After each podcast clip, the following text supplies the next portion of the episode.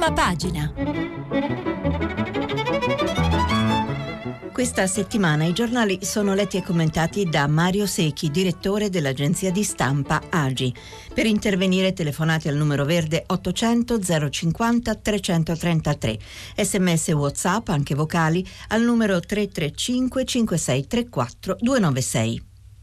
Buongiorno a tutti, allora giovedì 3 ottobre, giornata di dazi, di conti, di economia e mai come oggi dalla lettura dei giornali emerge l'uomo economicus. Eh, il dubbio è da dove cominciare, ma comincerò non dai dazi che sono molto importanti, ma li legheremo a quello che sto per eh, raccontarvi. Voglio cominciare la nostra lettura dal Corriere della Sera e da un'intervista uh, che il Corriere ha fatto al Ministro dell'Economia, Gualtieri, il cui titolo è il seguente. Conti servono 14 miliardi. Non proprio rassicurante. Gualtieri, lotta agli evasori e calo dello spread. Libereremo molte risorse. Occhiello, l'intervista, il Ministro dell'Economia, Salvini ha aperto la crisi per non affrontare la manovra.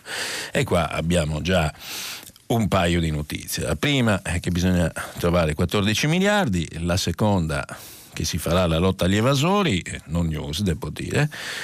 Eh, libereremo molte risorse, significa che il calo dello spread ci farà diciamo, il favore di non farci pagare un servizio sul debito, cioè degli interessi più alti, ricordo a tutti che siamo intorno ai 70 miliardi l'anno, e poi c'è una considerazione politica eh, che dice che Salvini appunto ha aperto la crisi per non affrontare la manovra, quindi un po' di eh, scenario. Naturalmente queste cose non sono mai dimostrabili, ma eh, questo fa parte della dialettica eh, di tutti i giorni. L'intervista è di Federico Fubini e naturalmente va nella pagina di rispetto, facciamo lo sfoglio, a pagina 3. Vediamo di capire che cosa dice Gualtieri e perché è importante anche alla luce delle cose internazionali che poi vedremo, perché ricordo a tutti, non siamo soli nell'universo, anche se la politica italiana tende, e gli italiani anche spesso, tendono a considerarsi unici e immuni da qualsiasi cosa succeda nel mondo. Il titolo a pagina 3 è Libereremo risorse dal 2020, subito dopo la manovra parte la spending review. Sugli interessi un risparmio di 6 miliardi, appunto, come vi dicevo, e flessibilità dall'UE. E questo è già un, un, elemento. Quindi deficit, perché la flessibilità poi è quello, ovviamente, quindi sale sotto questo punto di vista, ma Gualtieri sottolinea come eh, la calma, la Pax eh, in questo momento dei mercati nei confronti dell'Italia dovrebbe portare dei benefici, appunto un risparmio di circa 6 miliardi. Questo è indubbio, eh, è per questo che lo spread è importante.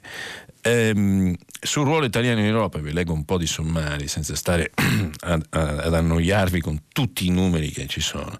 Eh, il ruolo italiano in Europa, l'Italia deve tornare ad essere protagonista della politica in Europa, la sfida non è avere più o meno flessibilità, sì, però la chiede. Il vecchio governo, Salvini ha aperto la crisi perché non era in grado di affrontare la sfida di questa manovra, possibile. Il papete, ancora su Salvini ormai che è il ministro dell'economia. Quando parlo del conto del papete mi riferisco anche al danno procurato dal parlare dei minibot. Certo, questo è vero. Sentiero di crescita, l'Italia aveva preso una direzione pericolosa, oggi dobbiamo rimetterla su un sentiero di crescita e stabilità. Benissimo, e... Scusate, beh. E naturalmente, come vedete, è, in realtà è eh sì, economica, ma naturalmente è molto politica. Eh. Partiamo da una domanda di, di Fubini. Le critiche alla nota d'aggiornamento le ha viste. Poco ambiziosa, si è detto. E naturalmente qui nella risposta di Gualtieri emerge un motivo ricorrente quando c'è un nuovo governo, e cioè la difficile eredità che spunta subito nella risposta di Gualtieri. Tenuto conto dell'eredità difficile che abbiamo trovato, disattivare 23 miliardi di clausole IVA, avviare la riduzione delle tasse sul lavoro e rilanciare gli investimenti salvaguardando scuola, sanità e welfare, non mi sembra un compito poco ambizioso. D'altronde la sfida di questa manovra era così ardua che Salvini ha aperto la crisi perché sapeva di non essere in grado di affrontarla. Un anno fa l'obiettivo del deficit era al 2,4% del PIL, chiede Fubini. Bruxelles parlò di violazione particolarmente grave. I mercati crollarono. Ora annunciate un deficit al 2,2 che in realtà è 2,25%. Numeri simili, reazioni opposte sui mercati a Bruxelles. Due pesi e due misure? E vediamo la risposta di Gualtieri. Il 2,2 ci assicura l'utilizzo pieno della flessibilità e consente di dare un'intonazione espansiva alla manovra, garantendo al tempo stesso una riduzione del debito. Anche il precedente governo ha usufruito della flessibilità, ma come si è visto ci è arrivato dopo un lungo tira e molla. Questo aumenta i costi e riduce i benefici. Ancora domanda. Ma il crollo dello spread con deficit molto simile, a, molto simile a prima, come si spiega? È evidente che una posizione chiaramente europeista del governo e della maggioranza ha in sé un effetto positivo. Al contrario, avere nella maggioranza forze e personalità, anche con funzioni significative, che costantemente alludevano a scenari diversi da quello della permanenza nell'euro, ha avuto un costo rilevante per il Paese e per i cittadini. Quando parlo del conto del papete mi riferisco anche al danno che ci è procurato parlare del mini bot. Colgo anzi l'occasione per ringraziare le forze di maggioranza per la forte condivisione della nota, che ci ha consentito di approvarlo in Consiglio dei Ministri, eccetera, eccetera, eccetera. E naturalmente eh, Gualtieri dice abbiamo approvata in modo rapido e Fubini giustamente gli dice ma se ci avete passato notte fino alle ore piccole. Risposta di Gualtieri. Idee diverse su alcuni punti della manovra sono normali. Il dato di fatto è che abbiamo prova- approvato la nota con la piena condivisione dei numeri. E le clausole IVA? Salto così faccio un florilegio degli argomenti. La prassi diffusa in Italia di togliere all'ultimo per l'anno che sta per iniziare, spostarle a quello dopo. Noi le eliminiamo per quest'anno, le dimezziamo per il prossimo e l'obiettivo è di eliminarle completamente. Già, ma come? Il risparmio in interessi grazie alla caduta dello spread con il nostro governo è già di 6 miliardi. Se noi torniamo con i rendimenti dei titoli di Stato sotto la Spagna, come era fino al 2016, quella cifra potrà crescere considerevolmente. La nostra scommessa è quella di aggredire le due grandi sacche di inefficienza, la spesa per interessi sul debito e l'evasione fiscale, per poter solo cancellare le clausole ma aumentare le risorse per investimenti e welfare e ridurre ancora la pressione fiscale. Vabbè, noi sommessamente ricordiamo che ci sono 800, milioni, 800 miliardi di spesa pubblica e forse qualcosa andrà fatto, forse. Eh? Per ora quasi nessuno ha fatto niente. Ma va bene, insomma, questo è Gualtieri. Ora, Gualtieri che è un bravo ministro, è una persona validissima, naturalmente gioca con che cosa?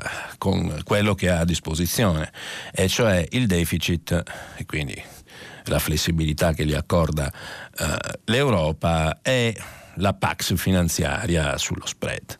Questo è alla fine, questi sono i due punti che anche eh, emergono e naturalmente però poi ci sono anche altre cose che emergono. L'altro ieri, io continuo a ricordare sempre che le leggi di bilancio sono interessanti da guardare bene in controluce e nei dettagli, perché nei dettagli poi si nascondono come sempre le cose più interessanti, la vera essenza delle, delle manovre economiche. E allora se andiamo a pagina 2 del Corriere della Sera, Conte convoca le parti sociali, tasse sulle badanti, scoppia il caso. Come tasse sulle badanti? Scusate, le tasse sulle badanti Ricordo che l'altro ieri, o ieri, eh, una ascoltatrice di eh, prima pagina ha detto ma perché non fanno le agevolazioni sulle persone che collaborano in casa, le badanti, collaboratrici domestiche così via, qua, qua spuntano le tasse a quanto pare. E c'è un sommario che dice non si può fare cassa a spese delle famiglie, come si può, se è così lo fanno, ora vediamo. Mm. Dunque, non ci sarà nessun aggravio dell'IVA, leggo Sensini Mario a pagina 2 del Corriere, non ci sarà nessun aggravio dell'IVA, non facciamo polemiche inutili.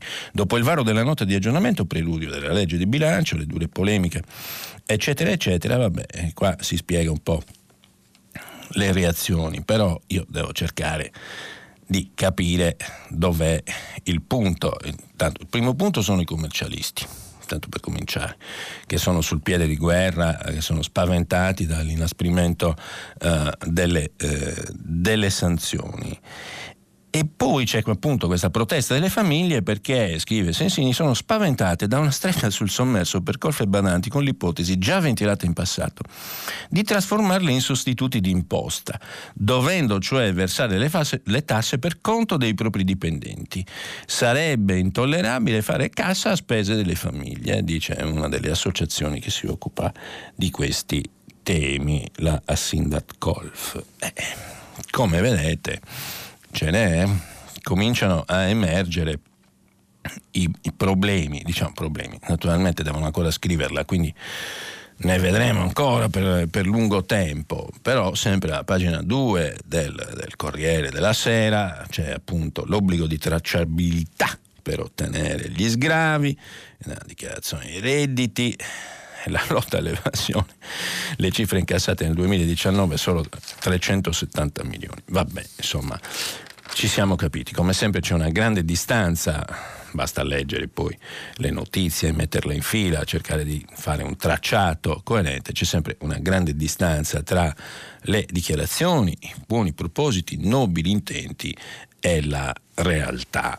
E realtà che naturalmente poi avanza inesorabile e presenta il conto e stavolta alla fine America First presenta il conto. Questo è il punto vero.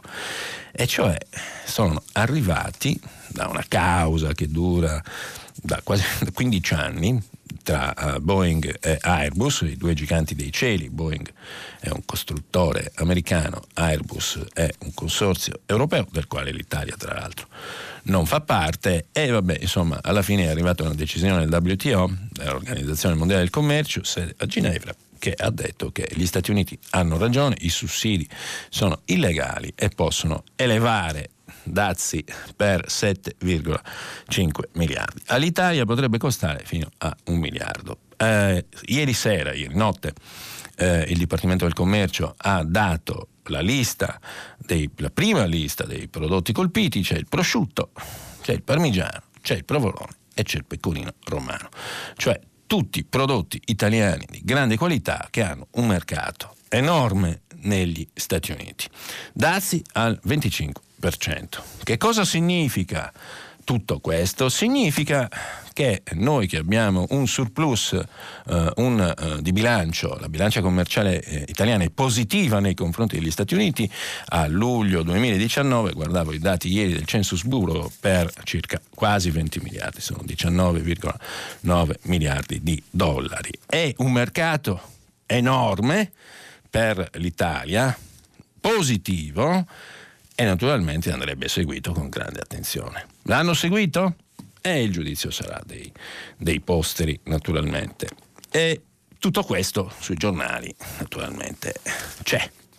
C'è, eh, c'è anche bene, nel senso che viene titolato nella più svariata maniera. Titolo di Repubblica, Trump Attack. Ora i nemici siamo noi. Vabbè. Dazi per 7,5 miliardi sui prodotti europei, colpiti prosciutto e formaggi, la UE studia ritorsioni, Di Maio e Pompeo, difenderemo le nostre aziende. Trump attack. Bisogna sempre ricordare che dall'altra parte non è che i dazi li, mette solo, li mettono solo gli Stati Uniti, mette anche l'Unione Europea. Quindi è una, è una battaglia commerciale tra aree geopolitiche. E questo il il contesto. Federico Rampini dice che è un castigo venuto da lontano, ricorda appunto la, su Repubblica la uh, battaglia dei cieli tra i due costruttori, uh, tra Boeing e Airbus, ma noi che cosa c'entriamo? Scrive Rampini. Il danno pesante che l'Italia rischia di subire per i dazi americani su molte eccellenze agroalimentari è la conseguenza di uno scontro sul business aeronautico, dove siamo marginali o assenti. Va inquadrato in una sfida a tutto campo che America First lancia all'Europa. Europa. Gira a pagina 30, voglio leggere Federico oggi.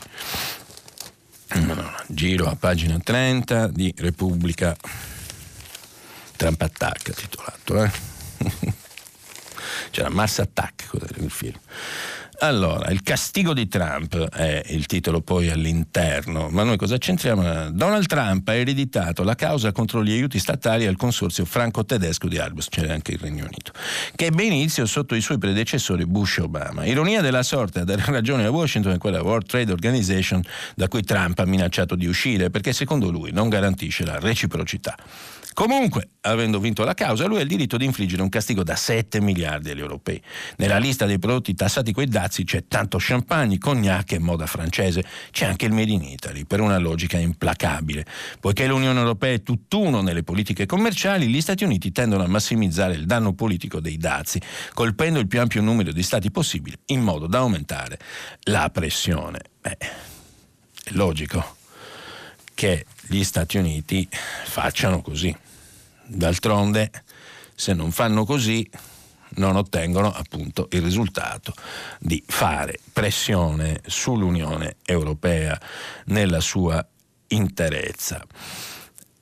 Rampini scrive: Trump però non considera l'Europa intera come un alleato o un partner. Tifa per la hard Brexit di Boris Johnson, danneggia gli interessi europei con atti unilaterali come le sanzioni come contro chiunque faccia affari con Teheran, benché l'accordo sul nucleare iraniano rimanga legale per tutti gli altri firmatari. Solidarietà atlantica e patto di mutua difesa sembrano un optional da sacrificare se la contabilità delle spese militari è sfavorevole agli Stati Uniti. Eh beh, certo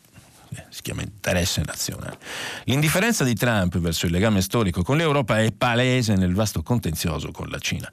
Partito anche quello da legittime rivendicazioni commerciali, Pechino applica super dazi da sempre, il protezionismo cinese è molto antecedente quello americano, aggiungo il dumping sull'acciaio che danneggia in maniera incredibile l'Europa, Italia compresa, lo scontro con Xi Jinping si è allargato alle tecnologie come la telefonia di quinta generazione, cioè il 5G appunto.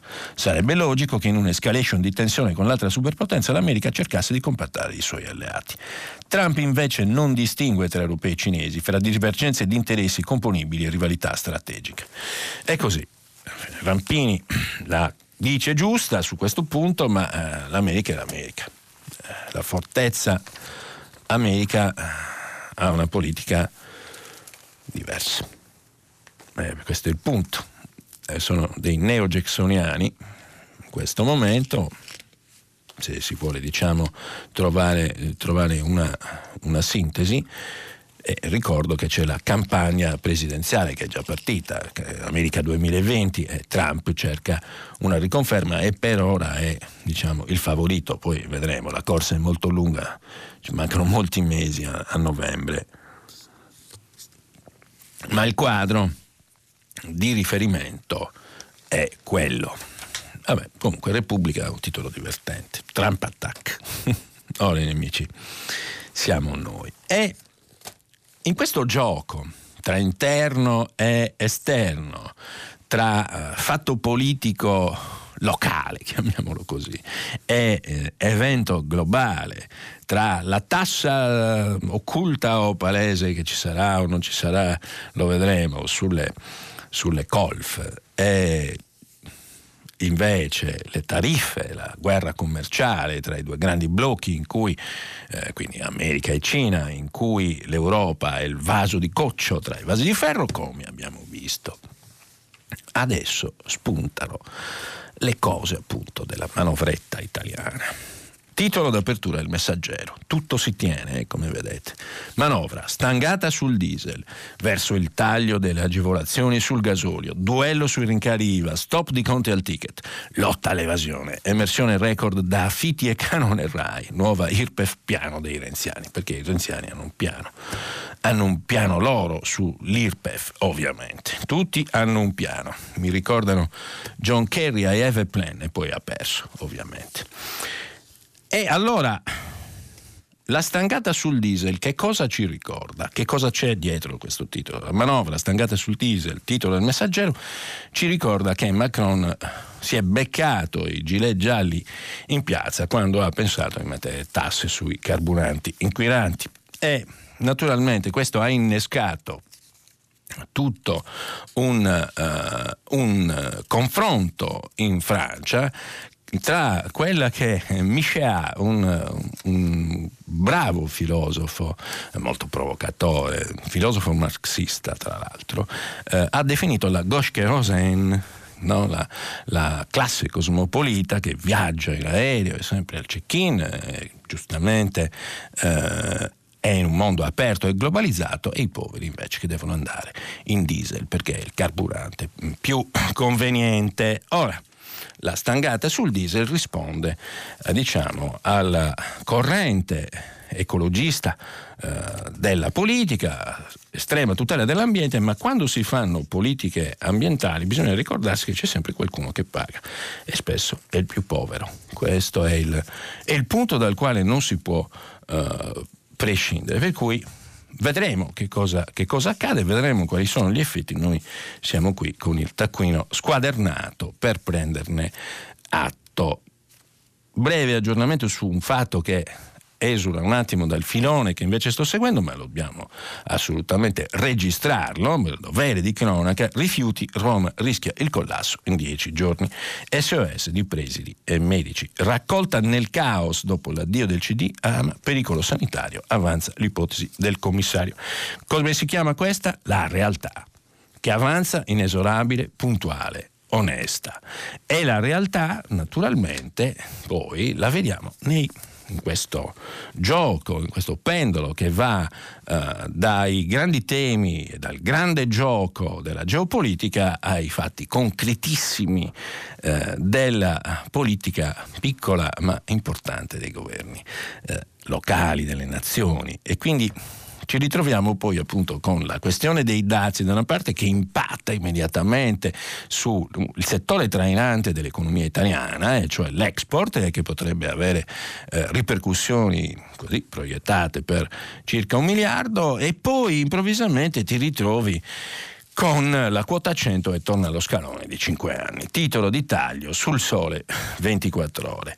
L'uscita dalla sperimentazione di quota 100 per l'età pensionabile non sarà indolore. A fine 2021, senza un'armonizzazione, per gli esclusi ci sarà un aumento secco di, 5, di 506 no, di 5 o 6 anni, scusate, dei requisiti di pensionamento. Un super scalone che supera quello della vecchia riforma Maroni del 2004, che introdusse una differenza di tre anni lavorativi tra 31 dicembre 2007 e 1 gennaio 2008. Nel 2022, in assenza di nuove regole di flessibilità generalizzate, quanti saranno gli esodati di quota 100 e quanto costerà la loro salvaguardia? Tra i 22 DDL collegati alla legge di bilancio, 22, non ce n'è uno solo sulle pensioni. La NADEF promette solo quello che è stato scritto nell'accordo della maggioranza giallorossa che ha dato vita al Conte 2 proroga di opzione donna e ape sociale e avvio di un fondo per la pensione complementare dei giovani. Non se ne parla. Eh, cioè, è dura andare a giocare una partita quando le regole del gioco cambiano continuamente. Effetti, questo no, è un tema. Quota 100, provvedimento del precedente governo, mm, tralascio il mio, il mio commento su questo per ora, e però alla fine eh, si trascinano le cose, come vedete, le decisioni vanno in certe direzioni, si imprimono appunto delle parabole e poi bisogna vedere il punto di caduta. Il punto di caduta di questa storia è che potrebbe tornare uno scalone di 5 anni. Mettetevi nei panni di chi progetta la propria vita. E quando progetti la tua vita e quando progetti eh, i risparmi, quindi come costruire eh, il saving, la tua capacità di andare avanti anche quando sarai più anziano, non dovrai lavorare, quindi mixerai eventualmente la pensione con qualche piccolo risparmio, mobiliare, immobiliare, tante cose, vanno insieme, acquisti di titoli di varia natura, titoli pubblici e azioni, devi tenere conto di che cosa? Del grande scenario. Ed ecco che torna appunto il motivo. Ancora sul sole 24 ore, tassi negativi, i bond non bilanciano le azioni. È un tema molto importante, più di quello che si immagini. Sentite qua. Una volta i risparmiatori inserivano i titoli di Stato nei loro portafogli ben bilanciati per trovare un rifugio sicuro durante le tempeste di borsa. L'azione delle banche centrali, che ha ridotto in Europa anche azzerato o reso negativi i tassi di interesse dei bond sovrani, ha cancellato questo genere di protezione. Per contrastare infatti un calo del 10% degli indici, degli indici azionari, un titolo di Stato decennale USA dovrebbe quasi azzerare il proprio rendimento, mentre, il Bund tedesco, eh, mentre il Bund, per il Bund tedesco occorrerebbe scendere addirittura a quasi meno 2%. Difficile da ipotizzare, anche in caso di profonda recessione economica. È la trappola dei tassi negativi. Questo è il punto vero. E ne vedremo delle belle. In, in futuro, anche perché tutta la politica delle banche centrali prima o poi arriverà al dunque. Già ci sono tutti i segnali, abbiamo visto il discorso, eh, l'intervista di Draghi al Financial Times qualche giorno fa, eh, l'inversione che si, che, si, che si, vede è, è, proprio chiara, anche testimoniata da un discorso eh, di Ignazio Visco l'altro ieri, sempre sulla politica delle banche centrali, è the only game in town, l'unico gioco che conta in città è proprio quello, quello delle banche centrali, gli unici che hanno la catapulta del denaro e la manovrano. E io mi devo accontentare della mia bottiglietta d'acqua. Mediobanca del vecchio in manovra per salire oltre il 10% del capitale. Abbiamo parlato del piccolo forziere eh, delle famiglie e delle imprese, del grande forziere delle banche centrali, ma non abbiamo parlato, ed invece è molto importante, del risico che è in corso a Mediobanca, che passa dal sempre grande vecchio, diciamo così, usiamolo in senso naturalmente molto positivo, eh, perché passa da Cuccia a Del Vecchio, che è manovra per salire oltre il 10% del capitale. La Delfin di Leonardo Del Vecchio è in manovra per valutare la possibilità di chiedere l'autorizzazione per salire oltre il 10% del capitale di Mediobanca. Al dossier starebbe lavorando lo studio dell'avvocato Sergio Erete. La finanziaria della famiglia Del Vecchio, contattata, ha risposto con un no comment. Il parere della vigilanza BCE e Banca d'Italia e l'eventuale richiesta di Delfin, che secondo indiscrezioni finanziarie non avrebbe ancora assunto una decisione definitiva, dovrebbe arrivare entro 60 giorni dalla notifica. In caso di risposta positiva delle autorità di vigilanza, la cassaforte dell'imprenditore Veneto potrebbe spingersi fino al 20% del capitale, diventando ampiamente il primo azionista della banca che controlla le generali. Molto importante, avete capito? Mediobanca, generali, parliamo della cassaforte dell'industria italiana. Ed è un bene che sia presa un italiano perché c'è il rischio che vada uno straniero. Qualcuno può dire ah non cominciamo con, i, eh, con la questione mh, del patriottismo economico-finanziario. Eh no, e invece è importante. Dal libro soci del vecchio risulta al 6,94%, ma rumors insistenti lo danno già a ridosso del 10%.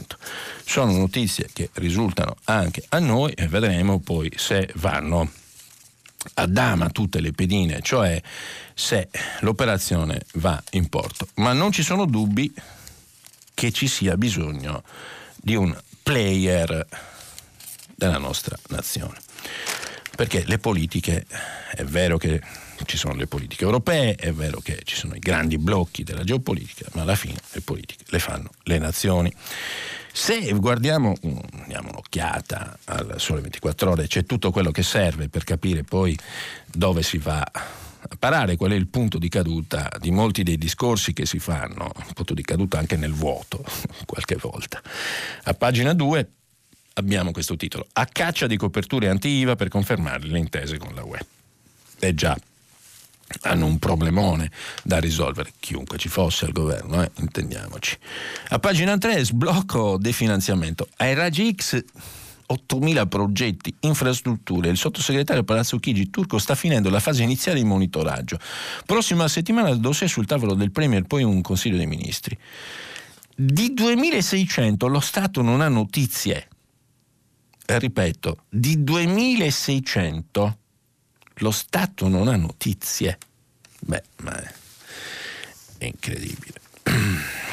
Allora, eh, voi capite che questi sono i veri, i veri temi e come vedete si intrecciano i motivi si eh, dispongono tutte le pedine eh, sulla scacchiera in un gioco in cui le politiche dei grandi blocchi Cina, Europa, Stati Uniti si intrecciano con le politiche nazionali e naturalmente hanno un impatto, un effetto.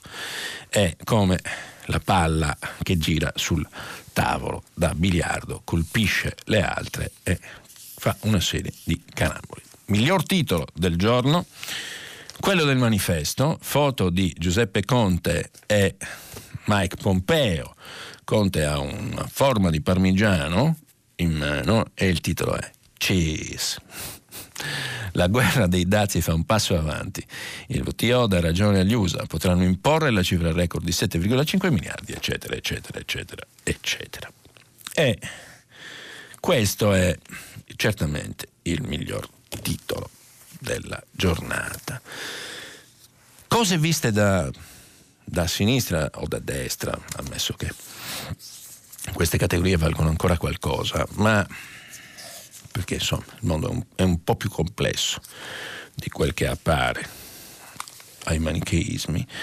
Vi leggo un pezzo di Alfonso Gianni sul manifesto. Mm? La manovra speriamo che me la cavo. La nuova maggioranza e il seminuovo governo, nati dopo l'autoaffondamento dell'ingordo Salvini, avevano e hanno il pregio di tenere lontana, almeno per il momento, la minaccia dei pieni poteri per il ministro della malavita, ma anche pesanti limiti che impediscono di esultare alla svolta, come si evidenzia nella discussione sulla NADEF.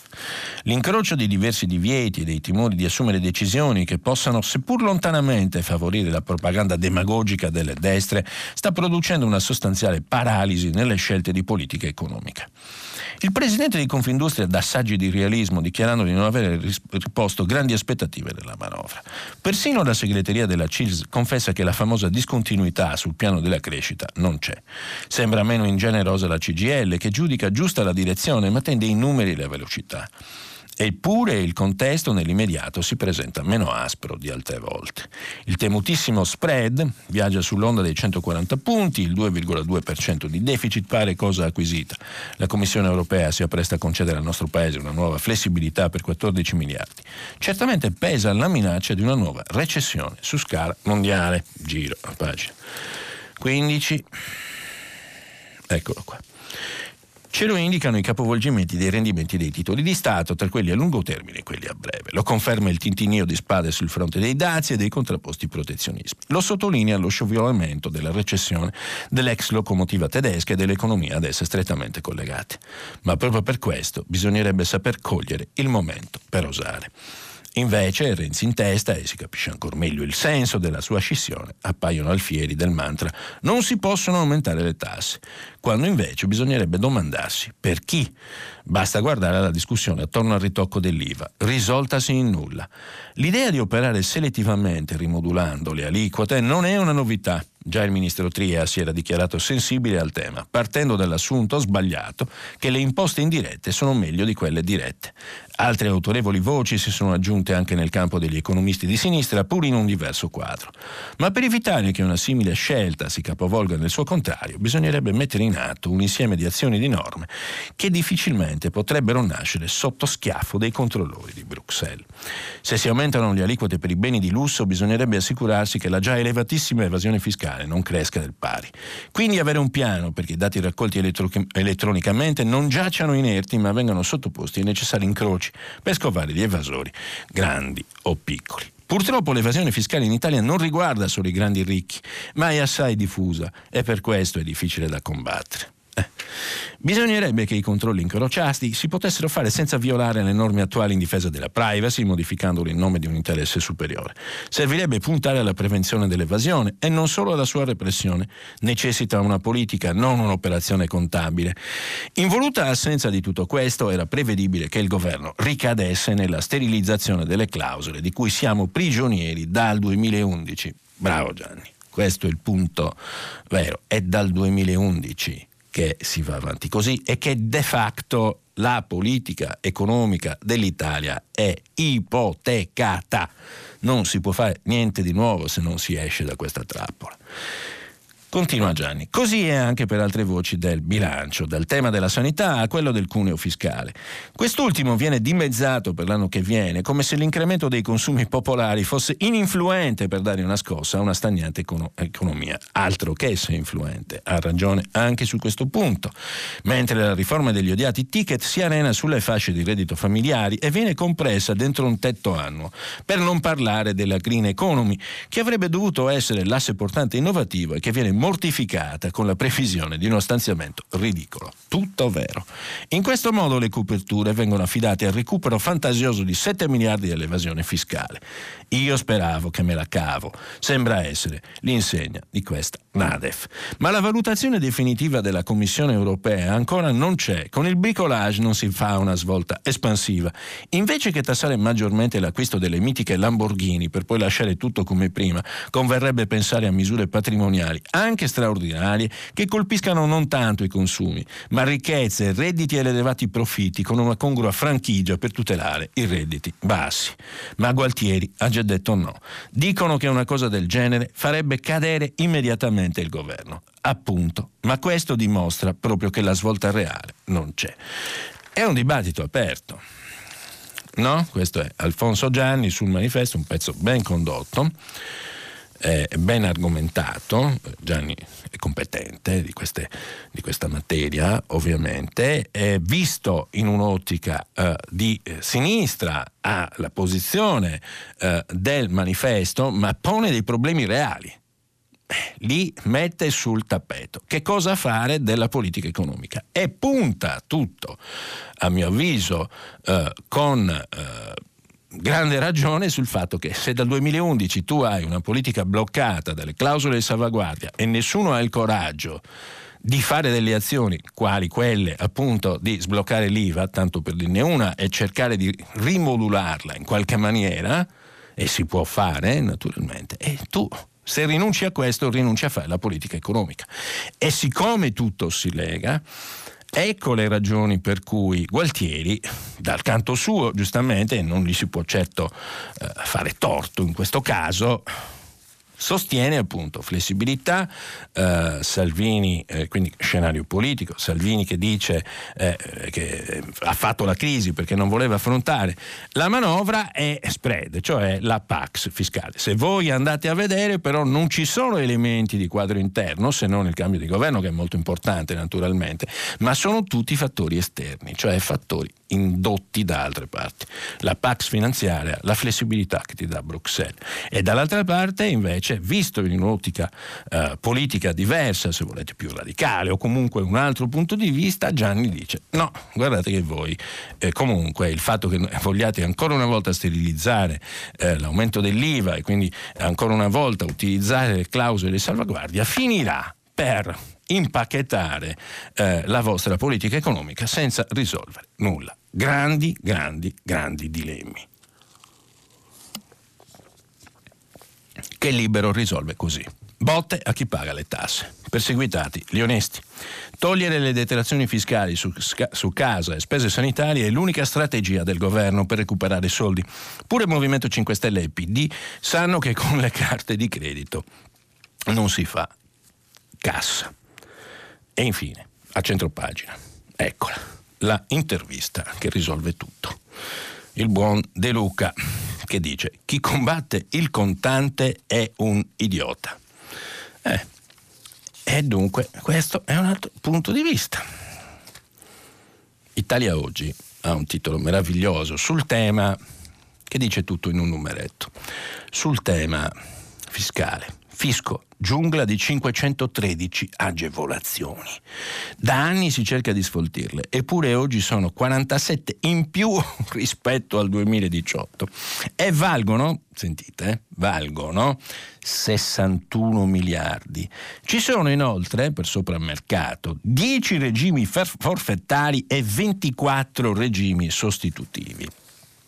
Io temo di mettere piede dentro l'Agenzia delle Entrate quando ho un problema.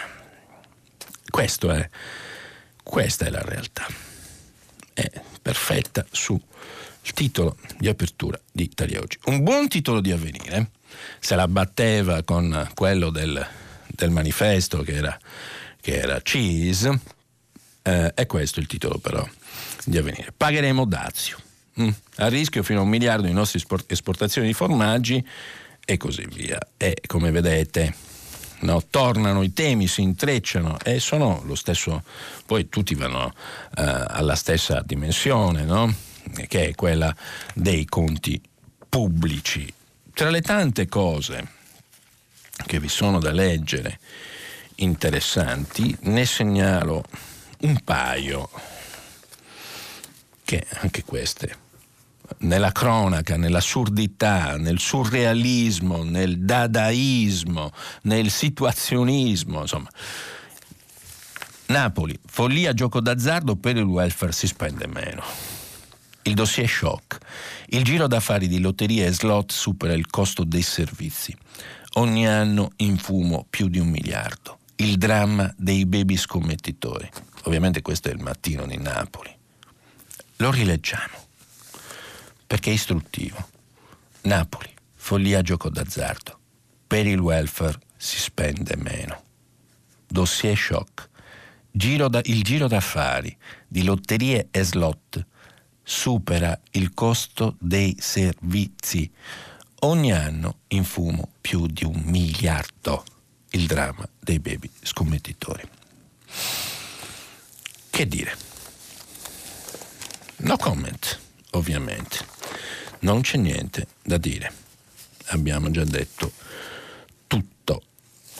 Altri titoli, altre cose che secondo la nostra modesta visione sono importanti.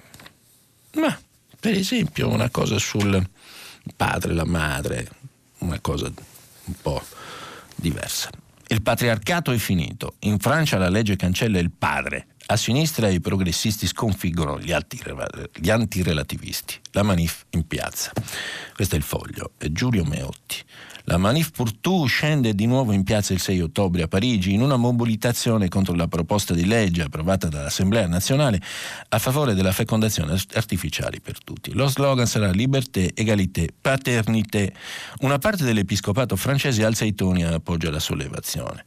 C'è un filosofo e deputato europeo, Bellamy, che dice, per i repubblicani, che dice che la legge sarà la nostra maledizione. Il testo in discussione fino al 9 ottobre prevede l'estensione del diritto alla PMA procreazione medicalmente assistita alle donne singole e alle coppie lesbiche. Era una proposta, proposta elettorale di Emmanuel Macron. La dicitura sarà madre e madre, l'ipotesi genitore 1 e genitore 2, è stata esclusa perché troppo controversa. Finora in Francia il ricorso alla PMA era riservato alle coppie sterili eterosessuali in età fertile. La sinistra progressista di Jean-Luc Mélenchon ha sconfitto quella antirelativista di Agassinsky.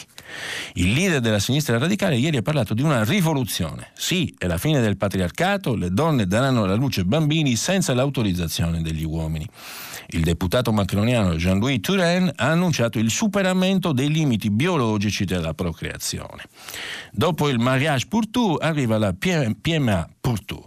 Si era battuta contro questa deriva l'ex compagno del filosofo decostruzionista Jacques Derrida e moglie dell'ex primo ministro socialista Lionel Jospin, la filosofa Gassinsky, che al magazine Marianne aveva appena detto una certa ideologia progressista è cieca davanti alle esigenze etiche, giuridiche e politiche che fin dai greci costituiscono il fondamento della nostra civiltà.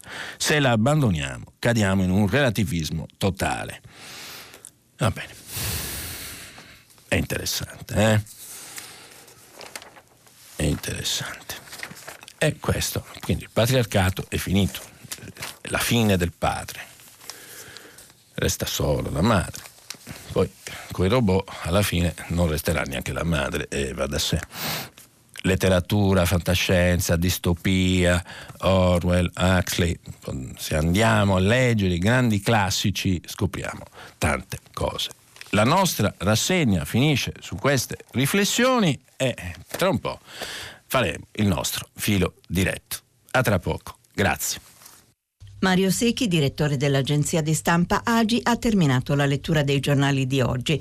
Per intervenire chiamate il numero verde 800 050 333, sms whatsapp anche vocali al numero 335 5634 296. Si apre adesso il filo diretto di prima pagina per intervenire e porre domande a Mario Secchi, direttore dell'agenzia di stampa AGI. Chiamate il numero verde 800 050 333.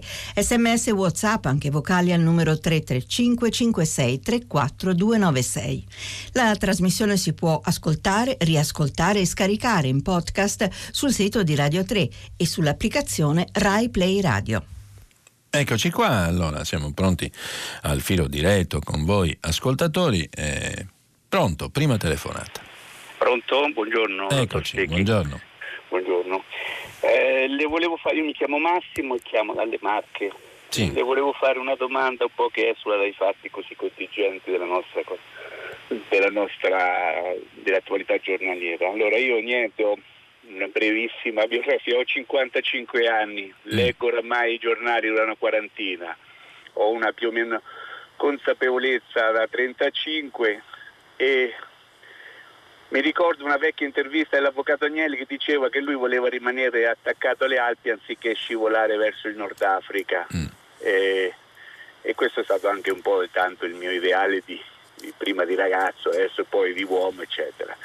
E invece vedo che la situazione da tanti anni, anche qui nella mia regione, che è una regione che, proprio, che ha cercato sempre di rimanere un po' attaccata al treno dello sviluppo, a, a, regioni del nord, anche se sempre con un passetto un po' indietro, vedo che da una ventina, 25 anni c'è una graduale scivolamento verso, diciamo, verso una meridionalizzazione. Ora io non è che faccio il lavoro in centri studi tutti, osservo solamente la realtà, guardo e basta. È vero che questo scivolamento è graduale e anche inesorabile, ineluttabile, senza che nessuno faccia mai un discorso chiaro, anche di verità, anche a noi italiani. Allora volevo chiedere semplicemente un'opinione, solamente una visione mia pessimistica oppure le cose stanno proprio così? Mm. La ringrazio, sì, dottor Secchi. Ma dunque sono io che ringrazio lei. Eh, naturalmente i pessimisti non vincono le guerre, no? Quindi bisogna in qualche maniera dotarsi di buona volontà eh, e, essere ottimisti, naturalmente l'ottimismo del fare, dell'homo faber. Quindi io la invito, invito tutti a farcela insomma, bisogna, bisogna, darsi da fare. Questo è un grandissimo paese, noi siamo una potenza industriale, non bisogna mai dimenticarselo, è anche culturale perché noi abbiamo un tesoro dell'umanità in tutte le nostre eh, città, nei piccoli paesi, è una cosa straordinaria, l'Italia è un paese bellissimo, non, non dobbiamo mai dimenticare questo. Naturalmente siamo anche un paese che ha tanti problemi, anche qui però non è che siamo soli nell'universo, ne hanno tanti anche gli altri, guardate gli Stati Uniti, ma guardate la stessa Germania che ha dovuto tagliare, ieri l'IFO ha tagliato le stime eh, della crescita a 0,5, il precedente era 0,8, hanno una crescita flat, hanno problemi politici, la stabilità tedesca non è più quella di prima, hanno un'avanzata eh, molto forte della destra nazionalista che è entrata per la prima volta in Parlamento dal dopoguerra, vi cito la Germania perché è il paese più, più forte, è un, eh, è un, esempio, ma potrei dirvi della Francia che ha problemi di stabilità sociale, guardate le banlieue di Parigi, guardate la protesta dei gilet gialli, guardate eh, il consenso in patria e non solo quello che succede all'estero di Macron, ha un sistema politico stabile perché ha una legge elettorale che poi consente al presidente di governare un paese che però ha le sue contraddizioni, un paese che è profondamente oggi di destra governato eh, da una maggioranza che in qualche maniera non è pienamente in sintonia, e però tutti cercano di andare avanti. E alla fine sulla questione dell'avanzamento sociale io penso che finché l'Italia non risolve il conflitto che ha con la parola debito, la frase debito pubblico, non, non se ne esce. Cioè, noi siamo incastonati nella trappola del debito e finché non ci liberiamo di questa faccenda, contrattando con l'Europa eh, una soluzione e, e soprattutto eh, diminuendolo, non, non abbiamo la possibilità di fare più di così dobbiamo, come vedete, arrangiarci. Ogni ministro trova soluzioni che sono sempre temporanee e non una soluzione strutturale. Bisogna fare grandi riforme e la prima è quella del debito pubblico. Pronto? Pronto, buongiorno. Buongiorno. Direttore. buongiorno ascoltatori, grazie. Sono Sergio, chiamo da Verona. Sì. Eh, volevo una sua eh, riflessione su questa mia riflessione, cioè il caso dei dazi che appunto ora ci vengono imposti con la benedizione del WTO, in realtà non è altro che un costo determinato da un'azienda franco-tedesca, Airbus, che ora verrà spalmato su tutte le aziende europee, in particolare su alcune aziende italiane, per esempio quelle del settore del parmigiano, che pagheranno dei costi altissimi. Mm. Ora la mia domanda è questa, cosa sarebbe successo se diciamo, le cose fossero state inverse, cioè che tutta l'Europa dovesse pagare dei dazi per degli aiuti di Stato a qualche impresa italiana? Gli europei sarebbero stati così felici di ripartire il costo che era andato a vantaggio di un'impresa italiana su tutte le imprese, oppure avremmo avuto i soliti diciamo, alfieri eh, della eh, eh, pulizia di bilancio che ci dicevano no, ma guardate non si può far pagare ai tedeschi i costi che hanno determinato gli italiani. Allora io è chiaro che so che, che Trump vuole dividere gli europei, però mm. adesso l'Europa potrebbe pensare a delle forme di indennizzo compensative per aziende che non hanno nessuna responsabilità su questa tariffa che viene imposta. E invece alla fine le aziende italiane pagheranno gli aiuti, le, le centinaia di milioni e miliardi che sono stati dati a un'azienda franco-tedesca.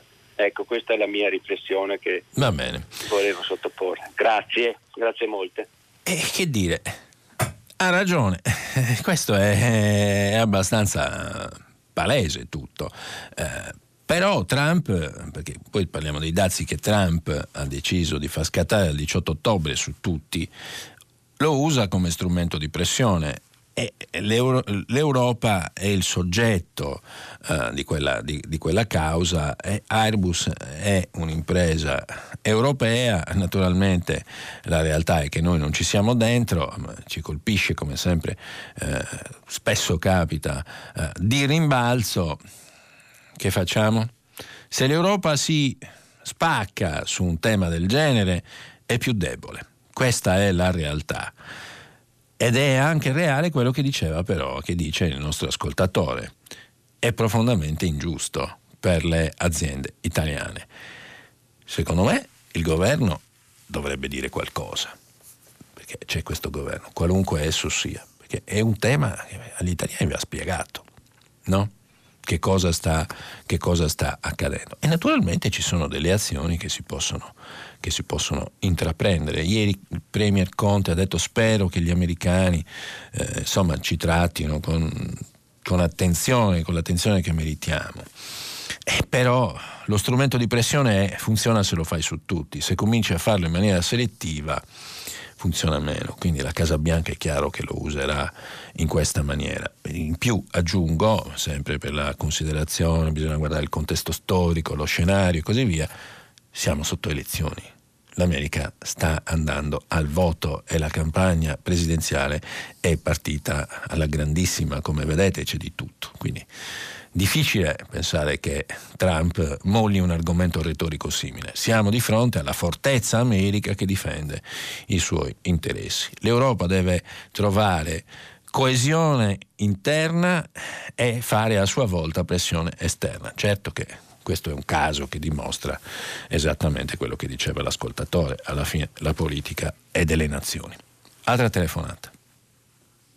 Buongiorno, buongiorno. sono Francesco e chiamo da Bologna. Sì, buongiorno Francesco. Eh, volevo parlare ancora una volta di evasione fiscale, lei ne ha parlato spesso perché è un mm. argomento sicuramente all'ordine del giorno. Eh sì. eh, mi è sembrato di capire che lei è un po' scettico sulla, mm, sull'orientamento che vorrebbe appunto eh, assumere riguardo questo. Le questo darò momento. una formula eh, che è la seguente: sono un ottimista ben informato. eh, le ricordo le parole di ieri, ehm, lei ha citato De Vita, ci, sì. delle, ci sarebbero delle resistenze eh, culturali certo. eh, e poi lei si è definito un liberale, è un fatto di libertà. Sì. Eh, uno, lei vede, non vede bene uno Stato che cerca di orientare verso comportamenti più eh, o meno ehm, apprezzabili dal punto di vista etico e morale. Eh, non mi piace lo Stato etico. Però esatto, esatto. questo non significa che, non che, sia per i cattivi comportamenti, anzi, il contrario. E, e lei ritiene appunto che ehm, orientare i cittadini all'utilizzo del contante, quindi privandoli di questa facoltà di scelta, significherebbe appunto privare della loro libertà. Ah, eh, io in verità Um, volevo contestare questa ricostruzione nel senso che io penso proprio sia il contrario, mm. nel senso che secondo me la libertà uh, non è un bene astratto, ma la libertà uh, va di pari passo con i concetti di equità sociale, economica, di certo. eguaglianza, certo. di giustizia. Uh, io mi sento più libero Uh, se so al 100% che il mio vicino paga le stesse tasse um, uh, nella stessa pro- proporzione con cui le pago io. Mm. Uh, mant- sapere di essere libero se privilegiare l'utilizzo del contante eh, o la moneta virtuale, eh, quando poi so che invece la stragrande maggioranza degli italiani, i numeri lei li ha ricordati, la, mm. la, la nostra evasione è veramente eh, scandalosa, si parla di una manovra, miliard- ehm, una manovra mm, finanziaria di 30 miliardi, qua ne, ne evadiamo sembrerebbe più di 100, quindi sì. quanto si potrebbe fare solamente se recuperassimo la metà di questa, di questa valanga di, di, soldi. Quindi mm. Eh, niente, volevo semplicemente portare la sua attenzione e confrontarmi. Sì su questa mia ricostruzione antitetica alla sua, cioè la libertà sì. va di pari passo con l'eguaglianza, quindi io sarei ben felice di limitare in percentuale minima la mia libertà nell'effettuare un pagamento, sapendo che però le tasse sono più eque e sicuramente più basse perché se le pagano tutti è un discorso matematico, eh, le pagheremo anche tutti ma in misura eh, inferiore. Mm. Naturalmente nel suo discorso mm, ci sono delle validissime ragioni da opporre eh, alle mie. Ma eh, come sempre, poi eh, gli inglesi dicono the proof is in the pudding, no? la prova è nel budino e tra un po' lo vedremo. Quindi tra qualche mese noi vedremo, innanzitutto vedremo i provvedimenti concreti, Dopodiché vedremo che cosa succede eh, nella pratica quotidiana di questi provvedimenti, in particolare quelli sull'uso del contante, eccetera, e vedremo chi ha ragione, se io o lei, che poi sa, avere ragione su questa cosa eh, è una vittoria di Pirro per entrambi perché in realtà bisogna avere un respiro molto più grande rispetto uh, al tema uh, dell'evasione, dell'uso del contante, insomma ci sono questioni che mi pare sul tappeto che mi pare siano ancora più grandi, cioè bisogna avere un fisco equo come dice lei, ma questo significa fare una riforma fiscale complessiva che all'orizzonte non c'è purtroppo. Questa è la verità. Pronto? Eh, mm, pronto, eh, sono Michele, chiamo da Roma. Eh, volevo, io chiamavo perché mi ha colpito molto la notizia che ho visto oggi, eh, eh, che, che, è questa giornata della memoria dell'accoglienza eh, legata al 3 ottobre, no? a quel grandissimo naufragio che, sì. che ci fu. E mi, mi, colpiva questo fatto che la giornata della memoria, dell'accoglienza memoria in realtà mi è saltato all'occhio come questa cosa in realtà è di grandissima attualità. Eh, I naufragi certo. sono continuati, ci sono state tantissime vittime, si continua a morire e questa cosa mi sembra veramente che debba dire, essere al centro dell'attenzione. No? Mm. Abbiamo, abbiamo, parlato di tutte queste cose, sentivo anche stamattina, sì. no? nei, nei, commenti, l'economia che plasma il mondo, i soldi, ecco, però ci sono le persone. Una cosa che mi è saltata all'occhio, però che volevo sottolineare, perché io sono un genitore, e penso che noi tutti i genitori abbiamo questa grossa responsabilità. No? Lei diceva eh, lei diceva io sono un ottimista informato, ecco, io penso che noi dobbiamo ai nostri figli, ai ragazzi, abbiamo il dovere di dargli gli strumenti per capire il mondo in cui vivono e quello certo. che sta avvenendo in questo momento. No? Allora io ho visto che lì a Lampedusa, leggendo, ci sono centinaia di studenti da tutta Europa che sono proprio lì, il Comitato 3 Ottobre, ho visto che ci sono anche altre organizzazioni, mm. l'ONU, l'HCR, se decide, fanno laboratori, fanno attività per per raccontare e spiegare a questi ragazzi chi sono i migranti che arrivano, ci sono anche tanti ragazzi, mi sembra giovani che arrivano, mm. no? adolescenti o, o, giovani ragazzi come loro e credo che, che questo faccia invece eh, sia relativo all'accoglienza, cioè per accogliere bisogna conoscere, capire, capire quello che avviene, capire chi abbiamo davanti, incontrare le persone e in quel modo lì si può costruire qualcosa. No? Credo che chi è sopravvissuto, sì. chi ce l'ha fatta, ha l'opportunità di costruire una vita. Allora, ecco, eh, quelli ce l'hanno fatta, sono salvi, bisogna che, che, che, tutti in qualche maniera lavoriamo per quello, lavoriamo per costruire. E io penso proprio che nei confronti dei ragazzi noi abbiamo questo dovere di di informarli, di dargli gli strumenti, di, di, fargli incontrare queste persone, di capire veramente di che cosa si tratta. Ecco, non diciamo così schiacciarsi no, su delle posizioni, indipendentemente da come uno la pensi, sul, no, su quelle che sono le politiche, il problema delle frontiere c'è, va gestito, bisogna, ecco però capire, capire, capire. Va bene, la ringrazio. Eh, sì, certo, eh, ci mancherebbe accoglienza, eh, solidarietà, eh, tutto quello che, eh, che, serve. Mondo aperto, eh, niente steccati, niente differenze e così via. Tutto nobile, tutto condiviso, tutto sottoscritto. Poi c'è un tema, organizzazione, risorse, capacità di accogliere, ma soprattutto di dare un futuro, perché altrimenti non funziona, altrimenti succede quello che abbiamo visto eh, e che vediamo tutti i giorni. Bisogna passare, direi, dalle nobili intenzioni a un certo sano pragmatismo eh, su queste cose io condivido gli ideali, ma vedo anche una enorme disorganizzazione e una grande ipocrisia. Dunque su questi temi o si fanno le cose o si tace, o si accoglie e si integra o non si fanno dichiarazioni che poi vengono puntualmente disattese e non riguarda eh, solo la politica. La solidarietà è una cosa concreta, non è il batticuore, non è solo l'afflato dell'anima, è una cosa che si realizza in opere. Un po' di messaggi. Non sapevo che usare il bancomat di sinistra mentre quelli di destra lo aborriscono, Giovanni. Va bene. Ma lei sa cosa fa Mediobanca e cosa detiene in pancia? Del vecchio deciderà anche sul credito alle imprese. C'è generali, l'ho già detto, è una cosa molto importante. Gentile dottor Seghi, secondo lei il nuovo ministro dell'istruzione Fioramonti può arrivare ai livelli dell'ex ministro Toninelli? Beva un bel sorso d'acqua e mi risponda con sincerità. Roberto. Roberto da Cagliari. Eh, vabbè, c'è un po' di patriottismo qua. Vabbè, bevo l'acqua. Io obbedisco. E non lo so se raggiungerà Toninelli. Bisogna vedere. Qualcuno dice di sì, ma insomma, c'è un po' di energia nel ministro Fioramonti. Vediamo se la mantiene fino, fino, alla fine. Non riusciremo a uscire dal debito pubblico e dalle diseguaglianze sociali perché quando si cerca di risolvere il problema si toccano i portafogli dei ricchi. Chi li difende, chi li difende campa delle motivazioni per mettere i bastoni tra le ruote e nulla si fa. Che gente siamo, Luisa Di Rodi, eh? caro giornalista. Così bello imperativo già. Le categorie destra e sinistra esistono ancora, forse solo l'uso del linguaggio violento e aggressivo della destra populista sovranista. Elvio da Vicenza. Il governo di sinistra va molto bene per i mercati, infatti stanno zitti e lo spread è basso. Per cortesia, basta, di far, di Salvi, basta parlare di Salvini, non fateci rivivere lo scempio che ha fatto. Maria Luisa da Verona. Ho un'idea qua siamo nel campo delle grandi scoperte, quindi la leggiamo così.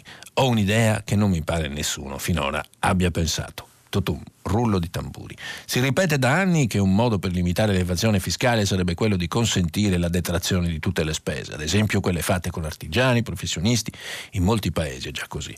Perché non lo si fa mai? Si dice che costerebbe troppo, ma allora invece di fare la strana lotteria degli scontrini si potrebbe consentire la detrazione solo per alcuni mesi dell'anno. Quanti mesi dipenderà da considerazioni di spesa e rendere noto quali saranno i mesi detraibili soltanto all'inizio dell'anno successivo. Una sorta di bonus, bene, di bonus befana un po' più intelligente. Datemi un'aspirina, mi è venuto il mal di testa mentre la leggevo. Vai con le telefonate.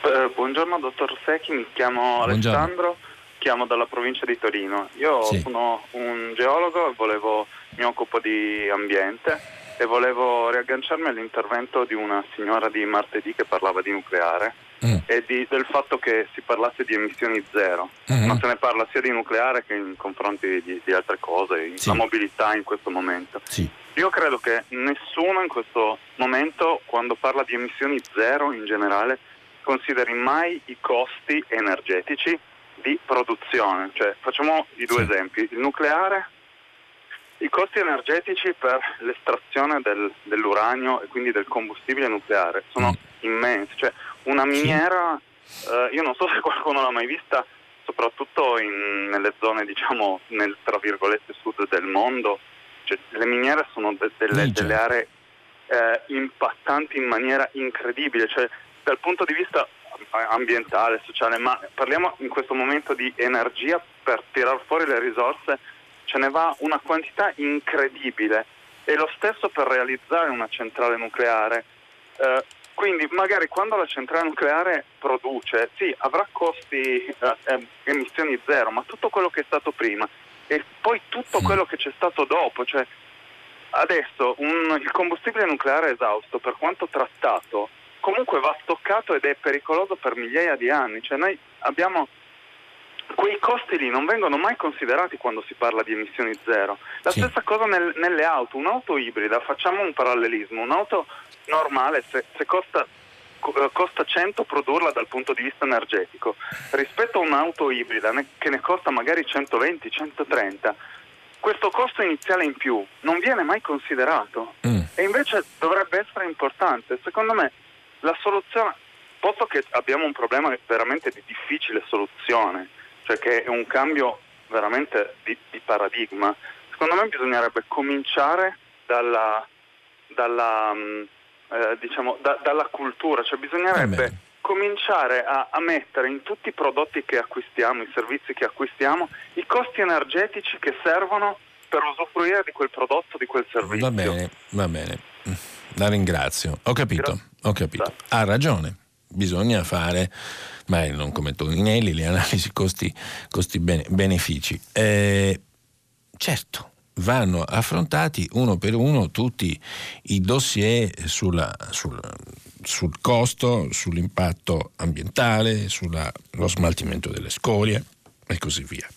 Poi, diciamo che in Italia abbiamo risolto il problema, non le, non le facciamo, abbiamo tagliato di netto la questione, quindi per noi diciamo, è relativo ormai, ma è un dibattito accademico, per così dire, le facciamo altrove, abbiamo la tecnologia per farle, però va da sé. In altri paesi questo dibattito è aperto, le centrali sono funzionanti, ci sono piani di eh, dismissione, ci sono piani invece per svilupparle.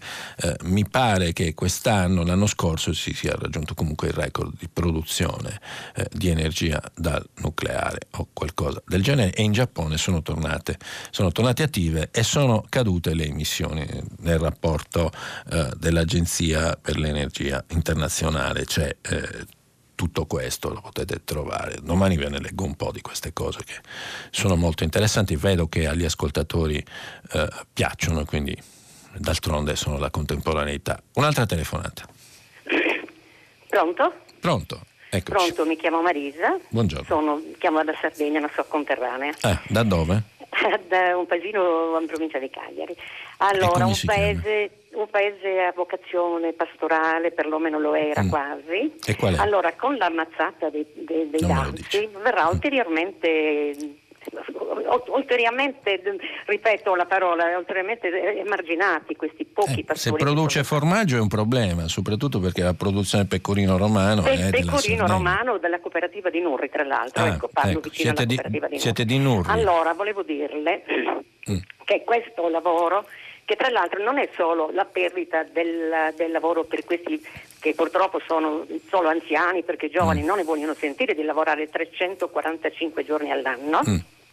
Pasqua, Pasqua, e Natale compreso. Mm. Allora c'è la, la perdita della, della, cultura della campagna. Le campagne saranno ancora più deserte, ancora più abbandonate come è lo vero. sono già. D'altra parte non li si può dare torto a chi non lo vuole fare questo lavoro, perché è un lavoro stressante, impegnativo e che non rende niente. Lei mm. pensi con latte a 70, cent- a 70 centesimi il litro, sempre che io lo paghino, e quest'ulteriore mazzata dei dazi farà farà terra bruciata. Sì. Sicuramente, sicuramente. È un grande problema.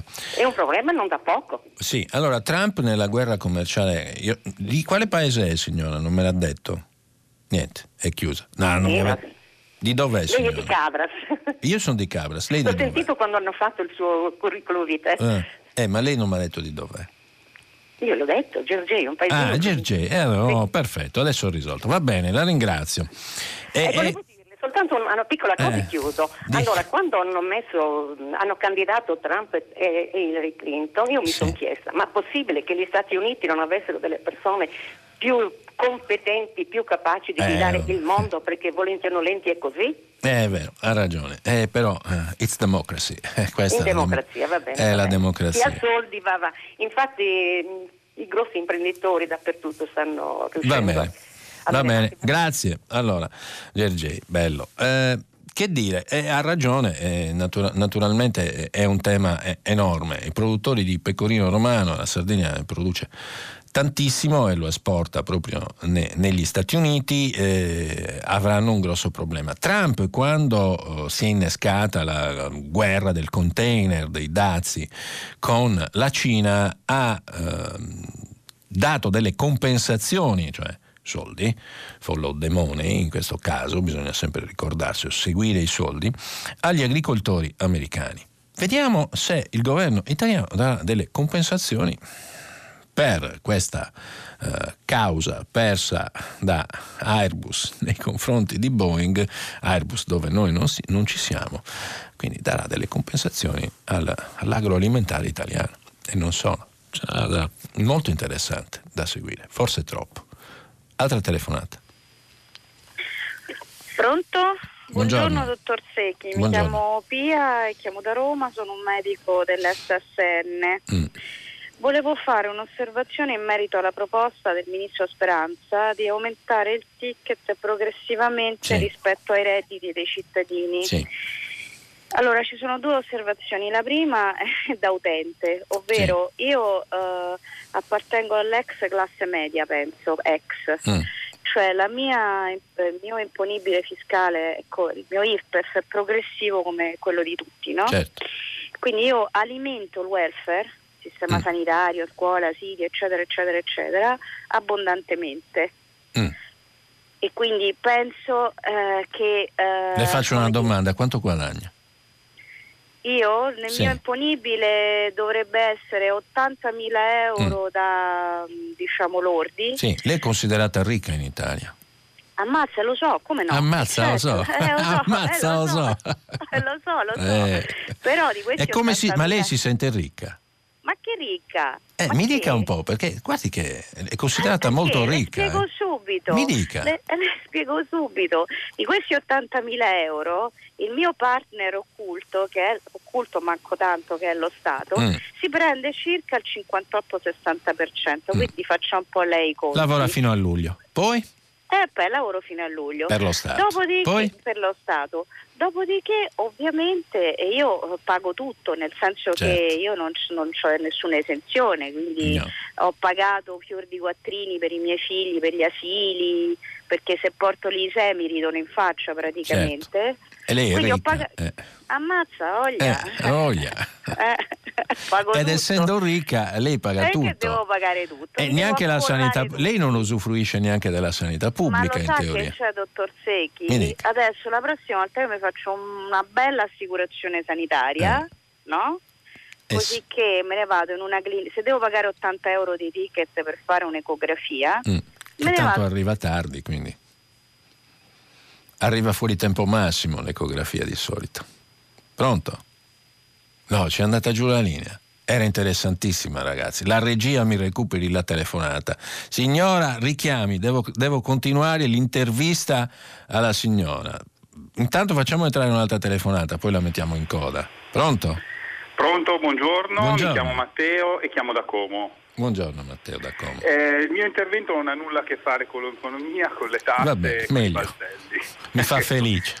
Ecco, eh, volevo dire che ormai è quasi passato un anno da quando Silvia Romano è stata rapita in Eh, Cina. l'ha fatto Ehm, bene, bravo. Ecco, ehm, il mio non è un intervento polemico, volevo solo dire che abbiamo fatto tanto baccano, giustamente, per quello che è capitato a Giulio Regeni, giustamente, dovremmo fare altrettanto baccano noi come opinione pubblica e magari voi come giornalisti per quello che sta accadendo a questa ragazza. Mm. Eh, Facciamo sembra... tanto, eh? le, e le dico anche una cosa, mi scusi se la, se la anticipo. Prego. Il tema è talmente delicato, lei come sa io faccio il direttore della seconda agenzia di stampa italiana e seguiamo questo caso con delicatezza e attenzione. E il tema è tanto delicato, è il momento tanto importante che una riga in meno aiuta. Mm?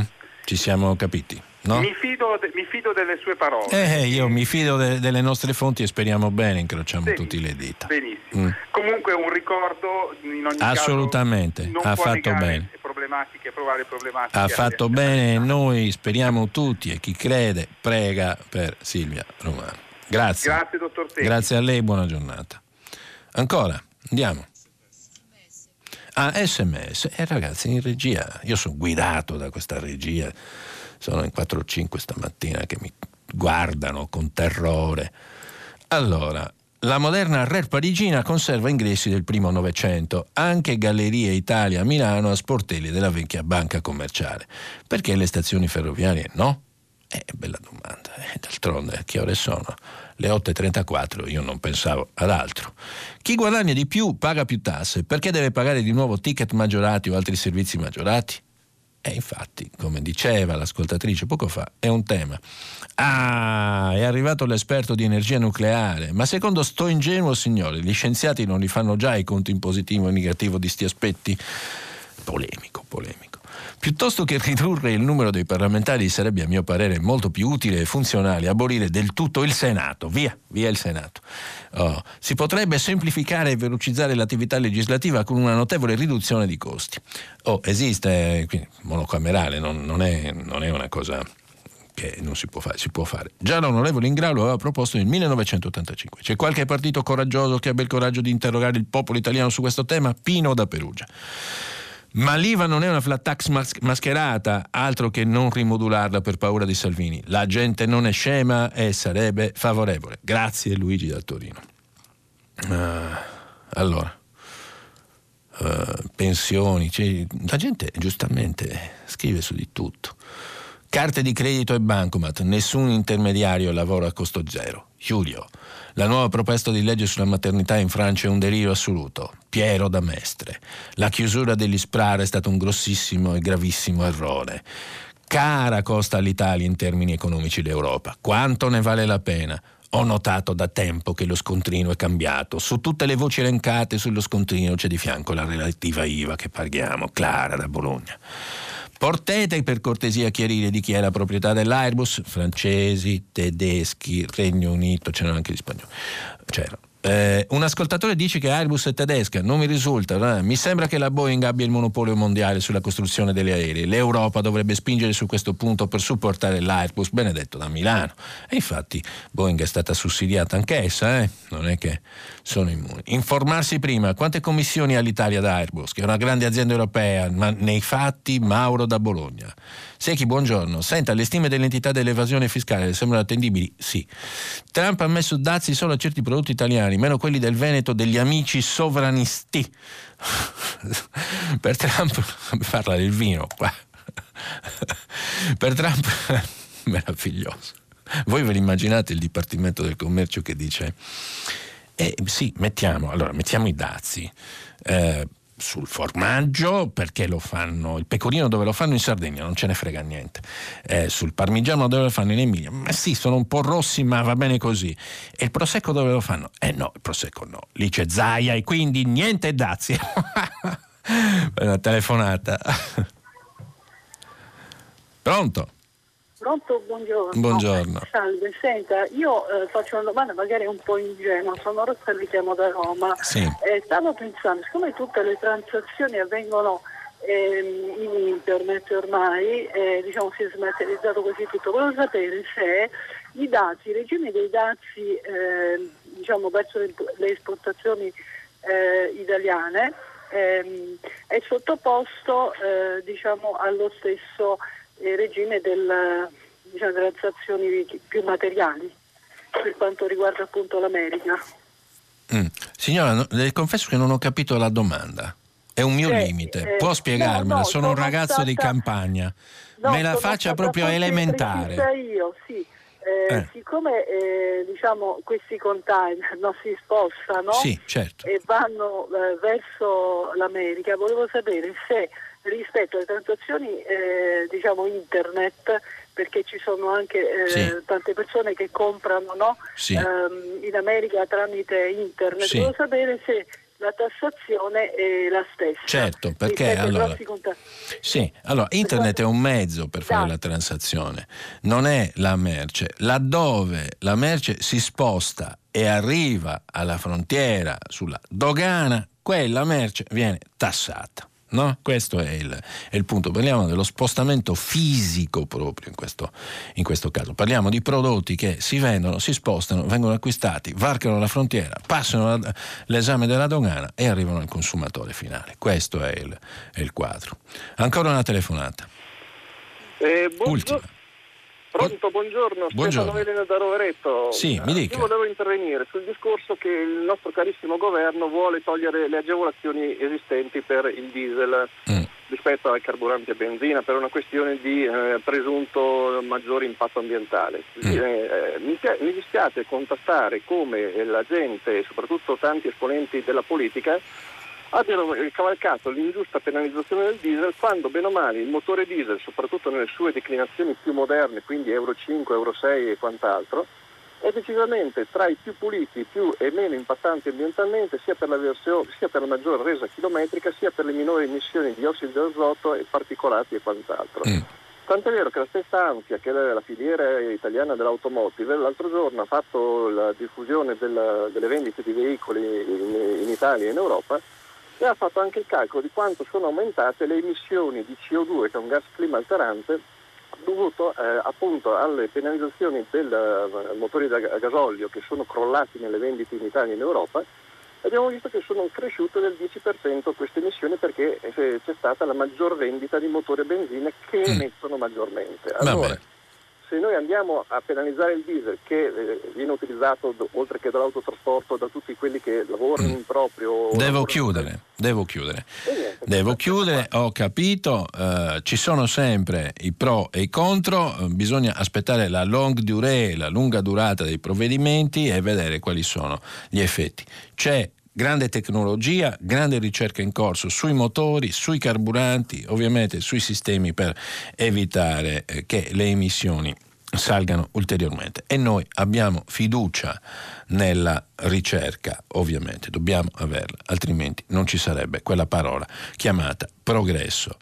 Prima pagina finisce qui, è stata una bella puntata, vi ringrazio tutti, ci sentiamo domani mattina, buona giornata a tutti, grazie davvero.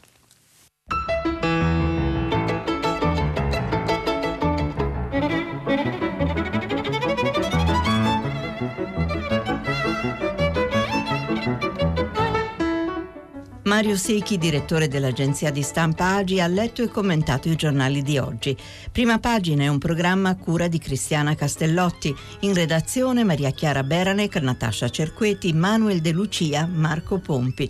Posta elettronica, prima pagina chiocciolarai.it. La trasmissione si può ascoltare, riascoltare, scaricare in podcast sul sito di Radio 3 e sull'applicazione Rai Play Radio.